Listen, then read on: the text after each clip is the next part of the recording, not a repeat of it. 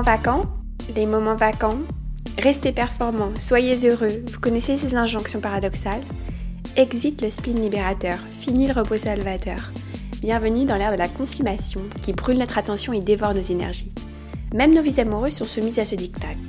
On cherche à tout prix le grand amour comme c'est juste la perfection du bonheur. Le tout au milieu d'une mer de profils Tinder. Mais sans prendre le temps, comment distinguer les désirs qu'on nous inflige de ceux qui nous donnent véritablement le vertige?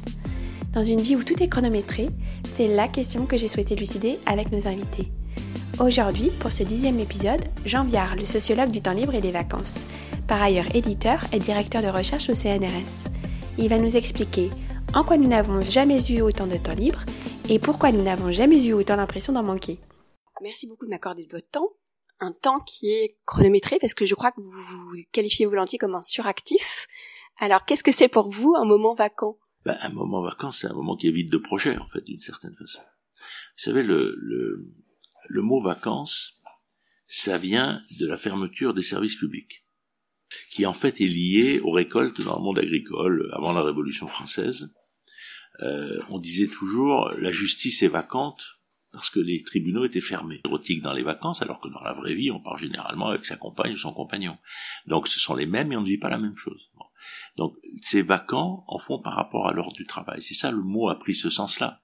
C'est-à-dire que c'est la période qui est vide de travail. Donc ça a pris ce sens-là. Au départ, ça ne l'avait pas, mais ça a pris ce sens-là. Et alors, vous nous expliquez qu'en fait, on n'a jamais eu autant de temps libre, et pour autant, on n'a jamais eu autant le sentiment de manquer de temps. Comment vous l'expliquez?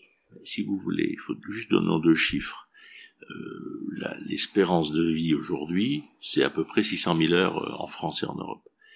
La durée légale du travail, disons, c'est 70 000 heures pour arrondir. C'est-à-dire, en gros, on travaille un petit 10% de sa vie en heures de travail. Il y a un siècle, on travaillait 40%, et sous Napoléon, à peu près 70%. Ça veut dire que le temps libre était dans le temps de travail. Quand on dit que sous Napoléon, on travaille 70% du temps, oui, il y avait des moments de fête, il y avait des rencontres amoureuses, il y avait des, etc. Ce qui était pris, en fait, on était au travail, mais on faisait tout là, quoi, si on peut dire. D'ailleurs, on se mariait par profession, donc la vie de couple était complètement intégrée à la vie du travail, aussi bien dans les fermes que dans le milieu ouvrier. Il y avait, alors qu'on n'est plus du tout dans ce type de société. Donc, c'est ça qui a, qui a complètement changé, en fait. C'est devenu, le temps libre est devenu un marché absolument gigantesque. Donc, à partir du moment c'est un marché, il y a des opérateurs qui vont vous offrir une multitude de choses à faire. Vous voyez, en moyenne, en septembre, on publie 600 romans. Évident que vous n'allez pas lire 600 romans. Bon. Vous avez, vous allez dans une agence de voyage, vous pouvez faire 50 voyages. Vous, vous les payez, enfin, si vous pouviez les payer, vous pourriez, donc, vous n'allez pas tous les faire, etc. Donc, ça veut dire qu'en fait, le marché du temps libre, c'est une économie très puissante, et donc il y a des offres partout, mais c'est un peu comme les voitures. Il y a, je pas, 200 modèles de voitures, vous n'en achetez qu'une. Donc si vous voulez, mais d'un autre côté, vous avez une offre permanente très présente. Et donc, vous avez toujours le sentiment de ce que vous ne pourrez pas faire. Vous allez toujours pouvoir parler des livres que vous n'avez pas lus, des voyages que vous ne ferez pas, vous n'êtes peut-être pas allé au Japon, donc vous allez dire, oui, je suis pas allé au Japon, vous allez peut-être dire, vous êtes allé en Chine, etc. Et donc, si vous voulez, du coup, vous avez toute cette aventure, c'est un peu comme mythique. C'est-à-dire que mythique, c'est toutes les les gens accessibles pour des, des vies euh, intimes, alors que dans la réalité, vous n'allez pas les rencontrer tous. Donc c'est tout cette offre permanente de rencontres physiques, sexuelles, alimentaires, euh, culturelles. Euh, et, et, en fait, là-dedans, vous allez en fait prendre des choses que vous allez répéter, par exemple, on va en général toujours toujours sur la même plage, la plupart du temps, les gens se baignent à peu près toujours au même endroit, on va à des lieux de vacances qu'on connaît déjà, etc. C'est-à-dire, en fait, pour mettre de l'ordre dans cette offre absolument pléthorique, ben, vous allez répéter les comportements, vous allez revenir là où vous étiez quand vous étiez petit, vous allez venir là où vos parents, vos grands-parents sont nés, vous allez en Bretagne parce que vous avez une grand-mère bretonne, etc. Donc, au fond, vous allez donner du sens, et une pratique qui après n'en a pas. Se déplacer pour se mettre au bord d'une plage, ou se déplacer pour monter sur une montagne, priori, ça n'a pas de sens en soi. Donc on va construire un récit pour que ça ait du sens. Alors en fait, dans ce vertige de surabondance, on n'a de liberté que si l'on effectue des choix. Oui, mais forcément, on effectue des choix. Alors, si vous voulez, bon, dans les vacances, c'est compliqué parce qu'il y a déjà un tiers des gens qui n'en prennent pas. Donc, c'est pas une activité tout à fait commune, et un peu moins d'un tiers. Et puis, il y en a à peu près un autre tiers qui ne partent qu'une fois par an. Donc, si vous voulez, pour eux, ça va être un enjeu absolument majeur parce qu'il faut qu'ils les réussissent leurs vacances. Parce qu'il n'y a qu'une fois. Et si c'est raté, c'est valable pour un an. Et puis c'est qui est raté, c'est en général comme si on part en famille, on part des amis, on part en couple, donc ça a des conséquences. Ça veut dire que le couple marche pas bien, ça veut dire ça. Et puis ça veut dire qu'on va redémarrer l'année du mauvais pied, si on peut dire les choses comme ça. Alors le tiers supérieur de la société, euh, lui, il part en vacances 5-6 fois par an. Donc au fond, s'il rate un séjour, euh, bon, ou s'il se passe rien d'intéressant, il va en réussir un autre. Donc si vous voulez, c'est pas la même logique d'une certaine façon. Oui, et puis en plus, le, finalement, ce que vous disiez, c'est-à-dire le, le, culte de la performance et de la productivité s'impose aussi maintenant au temps libre. C'est-à-dire qu'on raisonne exactement comme le temps de travail pour le temps, euh, le temps de vacances. Il faut qu'il se passe des choses. Et, et la difficulté, c'est d'accepter de ne rien faire. Et d'accepter de, ne, de débrancher son téléphone. Mais en même temps, regardez le rôle de la marche, le rôle du yoga, le rôle de la méditation. Donc vous avez plein d'activités qui sont quelque part des activités de méditation. La marche étant une forme d'activité de, méditation. Donc nous ne soyons pas trop catastrophiques, c'est-à-dire que euh, bien sûr qu'il y a une standardisation, mais en même temps il y a une forte autonomie d'un certain nombre d'acteurs. On peut euh, être, prendre sa distance, si vous voulez. Mais à un moment, le, le, jeu du marché dans une société comme la nôtre, c'est d'essayer de vous occuper en permanence et que vous n'ayez pas le temps de réfléchir. Donc, pour essayer de vous vendre le maximum de choses. Donc, c'est à vous de construire votre autonomie, c'est à vous d'apprendre à vous débrancher de votre téléphone portable. Et si vous comme ce sont des pratiques sociales nouvelles pour beaucoup de gens, euh, y compris pour les enfants, il y a un apprentissage à faire. Comment on se débranche d'un téléphone portable, comment on arrête de consulter Internet, etc. C'est-à-dire comment on remet de la vacance dans la sphère du numérique? Parce qu'au fond, les vacances, on les a appris à la ville, on pas quitte la ville pour schématiser, on quitte sa maison habituelle, etc. Là, on est en été, les gens vont aller à la mer, euh, plus de la moitié des Français vont aller à la mer, donc ils vont changer d'espace, de temps, de climat, etc. Mais après, comment ils se détachent de la sphère numérique? Comme la sphère numérique, en gros, elle a 10 ans, on ne sait pas bien le faire. En ce moment, on est très, on n'arrive pas à être déconnecté. Vous voyez plein de gens qui voyagent plutôt en racontant à leurs copains sur leur téléphone ce qu'ils sont en train de faire qu'en disant bonjour au type qui est à côté, quoi. Et donc, ils ratent quand même quelque chose d'essentiel. Je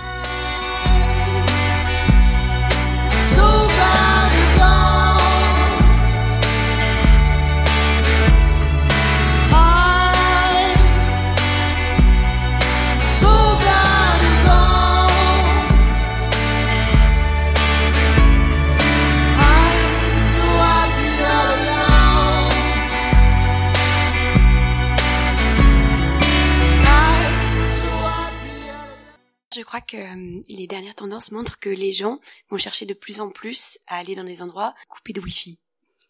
Oui, après, c'est toujours pareil. Moi, j'ai vu apparaître il y a 20 ans la télévision dans les touristes sociales, par exemple, alors que ça n'y était pas. Il y a encore 20 ans ça n'y pas par, pour des raisons politiques. C'est-à-dire que les gens pensaient que pendant les vacances, il fallait se déconnecter de la télévision.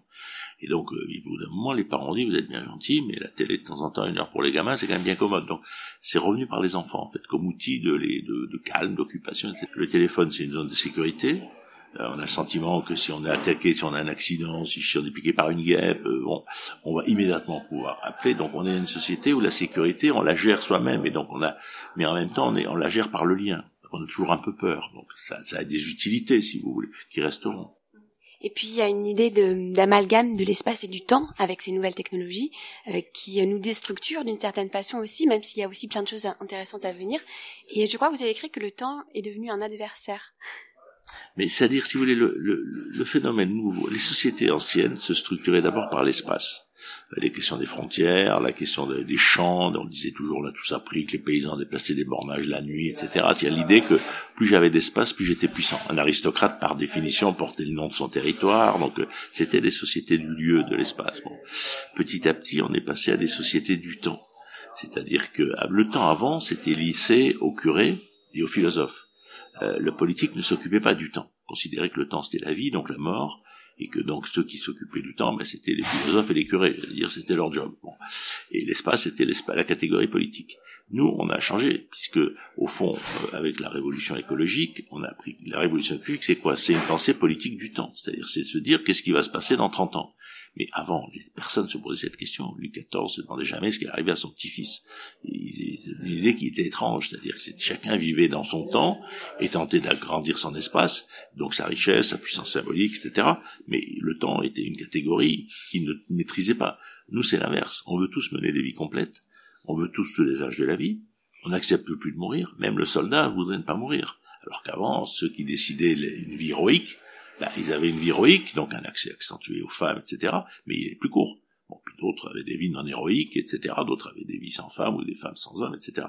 Y compris chez les femmes, la gestion du temps était le temps de la mort, c'est-à-dire c'était la maternité qui était un lieu de mort. Donc si vous voulez, il pensait qu'il y avait énormément de vieilles filles et énormément de bonnes sœurs, parce qu'au fond, c'est les femmes qui choisissaient le long terme de la vie contre l'enfantement. contre le mariage, contre le couple, contre l'érotisme. Donc, il y avait des gestions du temps dans les individus qui se protégeaient, notamment les femmes. Vous se rappelez qu'avant 14, il y avait plus de vieux monsieur que de vieilles dames tellement les femmes mouraient en couche. Alors qu'après 14, ça a été l'inverse. nous, on a l'impression qu'il y a toujours plus de vieilles dames, etc. Mais en fait, c'est pas vrai. C'est depuis que vous ne mourrez plus en couche. C'est plutôt une bonne nouvelle, d'ailleurs. oui, merci. mais donc, si vous voulez, y compris pour nous d'ailleurs, parce qu'on se retrouvait seul avec des enfants, donc c'était compliqué aussi. Donc, si vous voulez, donc, mais c'est ça aussi qu'il faut regarder. Donc, le temps est devenu une catégorie absolument centrale, et du coup, la question des gens, c'est qu'ils veulent tous vivre tous les âges. On veut tous faire des vies complètes. C'est Jean Forastier qui disait ça très bien. On est rentré dans la civilisation des vies complètes. Tout le monde veut avoir tous les âges. Et au fond, on, accepte. C'est pour ça qu'on trouve toujours la mort totalement illégitime, sauf si c'est une personne très âgée. Alors qu'en fait, quelque part, une fois qu'on meurt à 50 ans ou 80, bon ben voilà, on, on meurt, c'est dramatique dans les deux cas. Mais en fait, non, on considère que celui qui a fait tous les âges, bon ben il peut, en gros, il peut partir quoi. Et on voit bien qu'il y a des pays où maintenant on leur donne même des petits cachets en disant bah, écoutez maintenant vous avez fini l'essentiel donc bon je suis pas content vous vous en allez. Donc vous voyez le temps devient une catégorie opérationnelle au fond.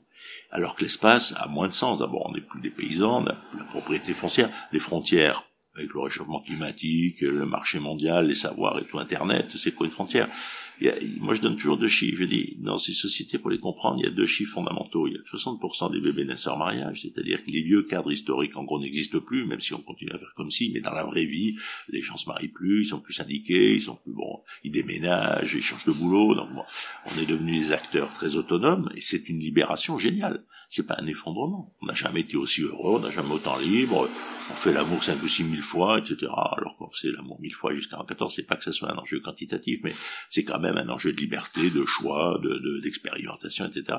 Et c'est vrai au fond pour toutes les pratiques sociales. Je suis le centre de mon action sociale et de ma vie. Et c'est ça qui a complètement changé. Mais, donc je suis un individu heureux dans une société qui n'a pas de sens. C'est la société qui a perdu son sens. Donc ça, c'est pas l'individu. Et c'est la grande question qu'on nous demande aujourd'hui. La vie ne vaut rien, rien. La vie ne vaut rien. Mais moi quand je tiens quand je tiens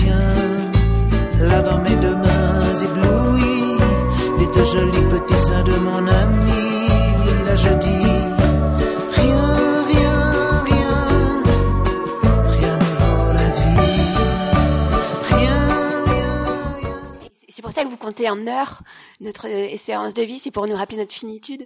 Oui, puis pour pas qu'on pense vieux. Quand je dis qu'on vit 700 000 heures, c'est une quantité. Si je dis qu'on vit 90 ans, vous voyez un vieux. Bon. Donc, euh, justement, c'est pour dire que c'est une quantité. Vous allez vivre 4000 week-ends.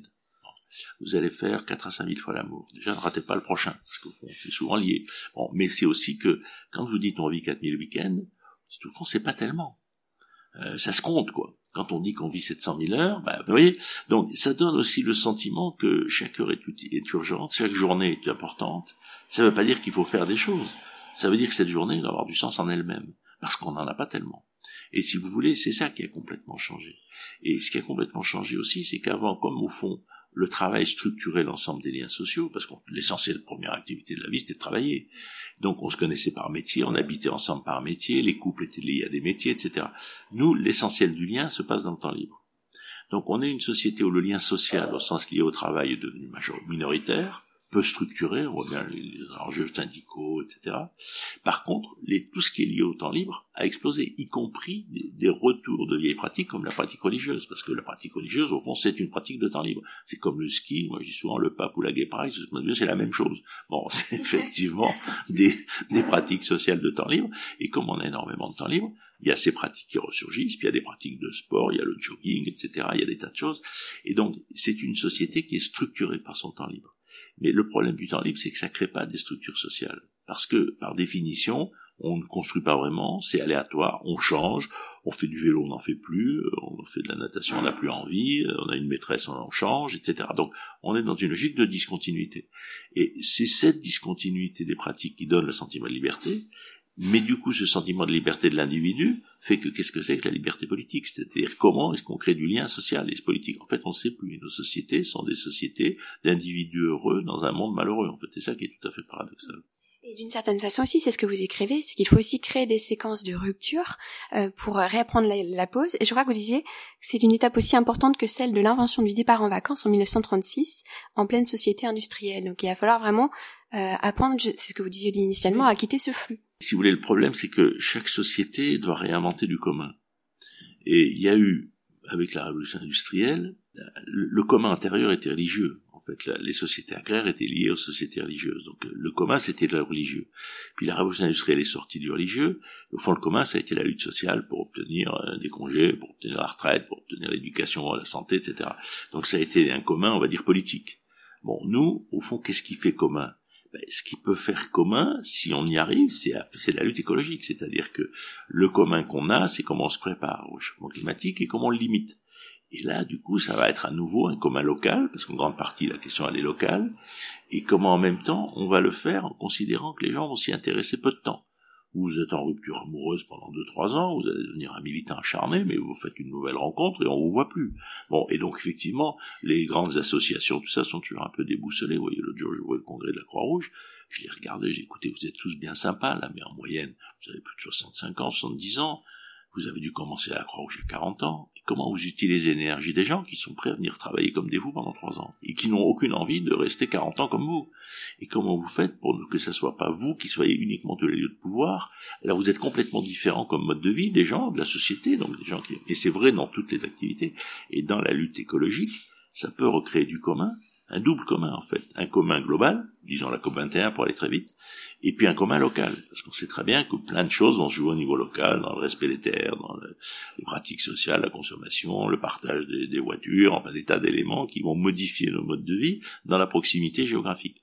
Donc comment on va réinventer ça pour au fond que cette société d'individus retrouve le moyen d'avoir un commun? Parce que si on n'a pas de commun, on a les gilets jaunes, on a les enseignants qui rendent pas leur copie, on a, on a des mouvements de révolte qui sont pas forcément illégitimes, mais si chaque petite minorité pense qu'elle a raison pour tout le monde, on peut pas s'en sortir.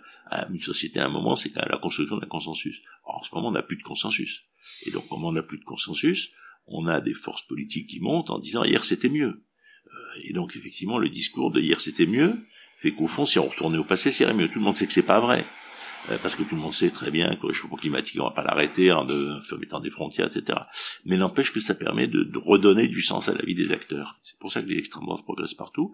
Donc le problème, c'est comment on crée un commun positif et comment on fait de la lutte écologique un moyen de créer du nous et de créer l'idée que demain on vivra mieux qu'hier, parce qu'on va apprendre à vivre. Vous voyez, ce matin, j'ouvrais une journée pour la ministre de l'Environnement, et je disais aux gens, il faut qu'effectivement on ait le sentiment qu'on vivra mieux demain qu'aujourd'hui, parce qu'on a évité de nouvelles formes et qu'en gros, le réchauffement climatique, ben, ça déplace les limites de 500 km. C'est-à-dire, en gros, il y aura à Paris le climat de Marseille, et il y aura à Lille le climat de, Lyon. Donc, au fond, c'est pas dramatique. Euh, et à Marseille, il y aura le climat d'Alger. Bah, c'est pas dramatique puisque la Belgique vit très bien. Donc c'est, il faut arrêter de terroriser tout le monde. Alors évidemment, il y aura aussi des orages, des tempêtes. C'est quand même une course contre la montre. Pas vraiment parce que euh, c'est un déplacement des limites. Euh, le Sahara était un jardin il y a 3000 ans ou 4000 ans. Donc je veux dire, euh, évidemment, ça déplace les espèces, mais en même temps, de l'autre côté, euh, la, la, la, Russie va devenir un Eldorado agricole, la Sibérie va devenir la, la grande réserve agroalimentaire du monde. Donc je veux dire, le, le, le, plus le monde se déplace, alors ça crée des conflits, des guerres, des gens qui vont se déplacer, etc. Mais si vous voulez, avant il y avait des pestes, il y avait autre chose. Donc on fait toujours comme si on n'avait pas d'outils. Quand on regarde par le monde agricole, Dieu sait s'il pollue, mais en même temps, c'est là où il y a le plus d'innovation, parce qu'ils ont déjà anticipé le réchauffement, parce que sinon, il y aurait plus de blé, il y aurait plus de maïs, etc. C'est-à-dire s'ils arrivent à faire pousser, c'est bien parce qu'ils se sont adaptés. Donc, en fait, la question, c'est comment on s'adapte, comment on crée de l'ombre là où il n'y en a pas, comment les Bretons découvrent le rôle des arbres devant les maisons, il n'existe pas chez eux, alors qu'évidemment, un arbre devant une maison en Provence, ça va de soi. Regardez quand il y a eu la crise en 2003 de la chaleur. On avait eu 15 000 morts, mais pas dans le sud, parce que dans le sud, on a toujours protégé les vieux de la chaleur, on les met à l'ombre, on leur donne à boire, enfin c'est même pas la peine d'en discuter. Donc il n'y a pas eu de victimes. Les victimes, elles sont dans des régions qui ne sont pas confrontées à la chaleur. C'est pour ça qu'on a deux problèmes, si vous voulez, pour refaire société ensemble. C'est d'une part, comment on se prépare à vivre dans un monde plus chaud, et, plus, avec des tempêtes plus fortes, et d'autre part, comment on lutte pour que ça réchauffe le moins possible. Mais il faut faire les deux en même temps. There's a rhythm and rush these days.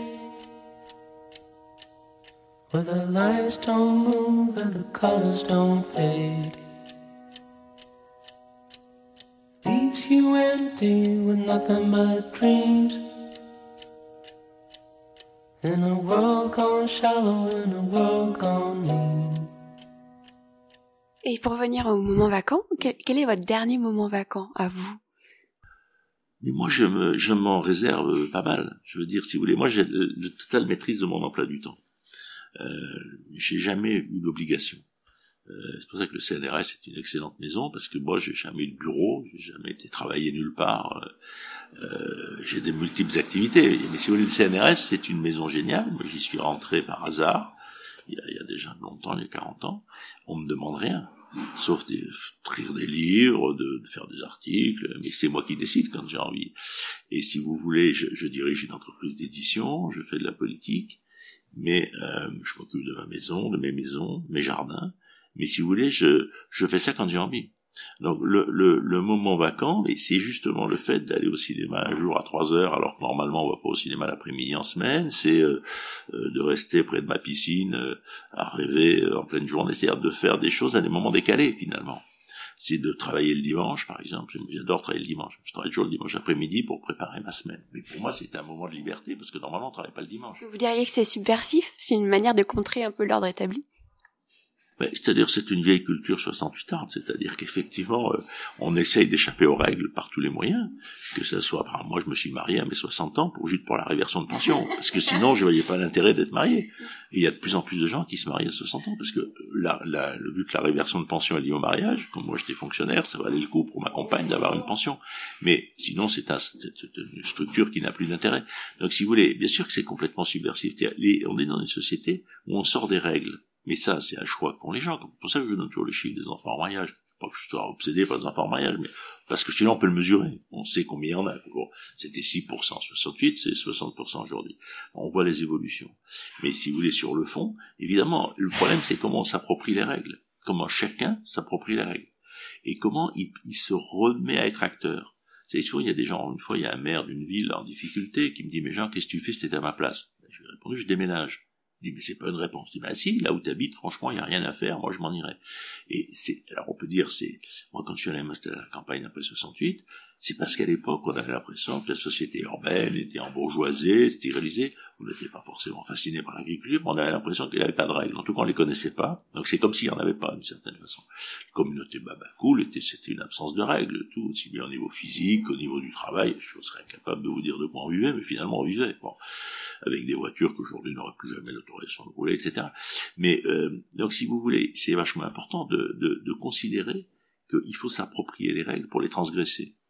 Et après, c'est toujours pareil, on peut transgresser les règles que si en même temps on respecte le fait que l'autre aussi a le même projet. Donc ça c'est autre chose si vous voulez. Il faut être discipliné dans l'indiscipline. Oui, il faut que ce soit un projet. Puis en plus, si vous voulez, il faut que ça soit bâti sur le travail. Moi, je vois plein de jeunes aujourd'hui qui travaillent pas et qui en gros vivent d'aide sociale. Ça, c'est complètement contraire à tout ce que je peux penser. C'est-à-dire que si vous voulez, je pense que chacun est libre de sa vie, mais pas de se faire entretenir par les autres. On peut être indépendant, on peut faire ce qu'on veut, mais on doit s'assumer. Oui à l'oisiveté, mais de manière responsable. Vous voulez, au fait que moi, je travaille énormément, mais j'essaye de, j'ai toujours toute ma vie essayé de travailler quand je voulais. Après, j'ai écrit 40 livres, j'en ai publié 3000. Hein. Bon, j'ai été élu, j'ai transformé le centre-ville de Marseille, donc peut faire la liste d'un certain nombre de réalisations. D'ailleurs, ce dont je suis le plus fier, c'est le port de Marseille. A un intello qui a transformé le centre-ville de sa ville, je trouve quand même que ça a de la gueule. Mais, euh, si vous voulez, c'est, euh, l'action est, importante. On n'existe que parce qu'on agit, on n'existe que parce qu'on fait l'amour, que parce qu'on aime, etc. Sinon, on n'existe pas, en fait. Mais, mais en même temps, le problème, c'est comment... Alors après, c'est un statut de privilégié, ce que je dis, j'en suis très conscient. Il y a plein de gens qui ont moins de marge ont moins de possibilités, qui ont moins fait d'études. Qui. La question, c'est quand même le capital intellectuel que vous avez. Une fois que vous l'avez, vous avez des possibilités de choix. Mais il y a aussi plein de gens qui gâchent leur vie euh, sans en être obligés, euh, euh, parce qu'au fond, ils n'ont pas cette appropriation du temps. Et qu'est-ce qu'il faut lire au sujet du temps pour terminer cet entretien? Qu'est-ce qu'on doit découvrir? Je sais pas, un poète, un écrivain il y a différentes choses. Il y a des, les livres de sagesse traditionnels sont des Li King, par exemple, qui était très à la mode il y a 50 ans, qui est le grand livre de sagesse chinoise. Euh, c'est tout à fait intéressant parce que justement, il y a toute une réflexion sur qu'est-ce que c'est voyager? Qu'est-ce que c'est qu'être dans un monde où on connaît pas les autres? Quel est le sentiment d'insécurité? Alors maintenant, c'est vrai qu'on a le téléphone, tout ça, mais euh, n'empêche, quand vous êtes chez vous, vous connaissez, vous savez ce qui se passe. bon, si vous êtes dans un autre pays, vous ne prenez pas la langue, vous n'avez pas les codes, vous savez lire les panneaux. Donc vous êtes dans complètement les livres de sagesse traditionnelle, c'est intéressant. Euh, je crois que c'est intéressant. Toutes les réflexions, euh, euh, effectivement, des sociologues, tout ça sur le temps, les travaux de Jean-Didier Urbain, les miens, tout ça, c'est des lieux de d'apprendre pour, pour comprendre les évolutions, comprendre que le monde, c'est pas forcément qu'il ait un sens, mais il évolue, il ne se détruit pas. La question, c'est qu'on a toujours le sentiment que le monde se défait. Le monde ne se défait pas, il change. Et donc, pour essayer d'être acteur du changement, il faut comprendre le rituel du changement, il faut comprendre ce qui change les causes, et du coup, ça permet d'agir. Parce que sinon, on est complètement sujet, et on est complètement dominé par les mutations. comme le monde n'a jamais changé aussi vite que celui qu'on connaît, si vous voulez, l'idée que Twitter, ça a 10 ans, c'est phénoménal. Ça veut dire que la révolution numérique, en 10 ans, a connecté 4 milliards de mecs sur un même réseau. Alors bien sûr, on se parle pas tous, mais on est quand même, on a les mêmes émotions. Il y a un avion qui tombe au Japon, on est 4 milliards à être consternés, alors qu'en gros, on s'en fout. Enfin, on s'en fout, on connaît personne dedans. Euh, bon. Mais, mais bon, euh, on est quand même consternés. Donc, si vous voulez, on, on fait société ensemble sur la planète. C'est un, un changement tout à fait gigantesque. Non, il faut regarder, il faut le, problème, si vous voulez, ça peut se dire dans la littérature, etc. Mais la culture, quand le monde change aussi vite, la culture est en retard. C'est-à-dire que les intellos, les artistes, euh, le temps qu'ils comprennent la mutation, qu'ils la portent, qu'ils la popularisent, je dirais la mutation elle est déjà passée. Et alors les politiques, sont encore plus en retard, c'est pas de leur faute, mais c'est parce que la production de signes et de sens, le temps qu'elles se construisent, eux ils sont là pour agir au quotidien. On leur dit bon ce soir au journal de 8 heures tu décides quoi? Et le mec il dit mais je ne sais pas. Donc on a un sentiment d'un monde ingouvernable donc, euh, bah, il faut reconstruire du sens, il faut se dire qu'on va gagner la bataille écologique, il faut se dire que oui, c'est vrai que le temps est devenu une catégorie politique, mais qu'elle est maîtrisable. Oui, il va faire plus chaud, bah, on s'habillera autrement, on mettra des robes flottantes à, Nice, à Lille, comme on met à Alger, euh, on achètera des lunettes de soleil, euh, on modifiera les codes. Regardez, par exemple, au Japon, moi ça me fascine, les gens mettent pas de lunettes de soleil. Alors que c'est le Japon, Tokyo, c'est à peu près le même niveau qu'Alger en termes de lumière. Mais pourquoi? Parce que le code, c'est que ça serait indiscret pour regarder les femmes, donc on va pas regarder une femme à travers des lunettes de soleil. C'est un code que nous on n'a pas. Mais donc c'est pour dire que ça a une influence sur la structure culturelle et sur les codes qui changent suivant les changements. C'est pas simplement des changements techniques, c'est aussi des changements culturels, des changements de rapport les uns avec les autres, etc.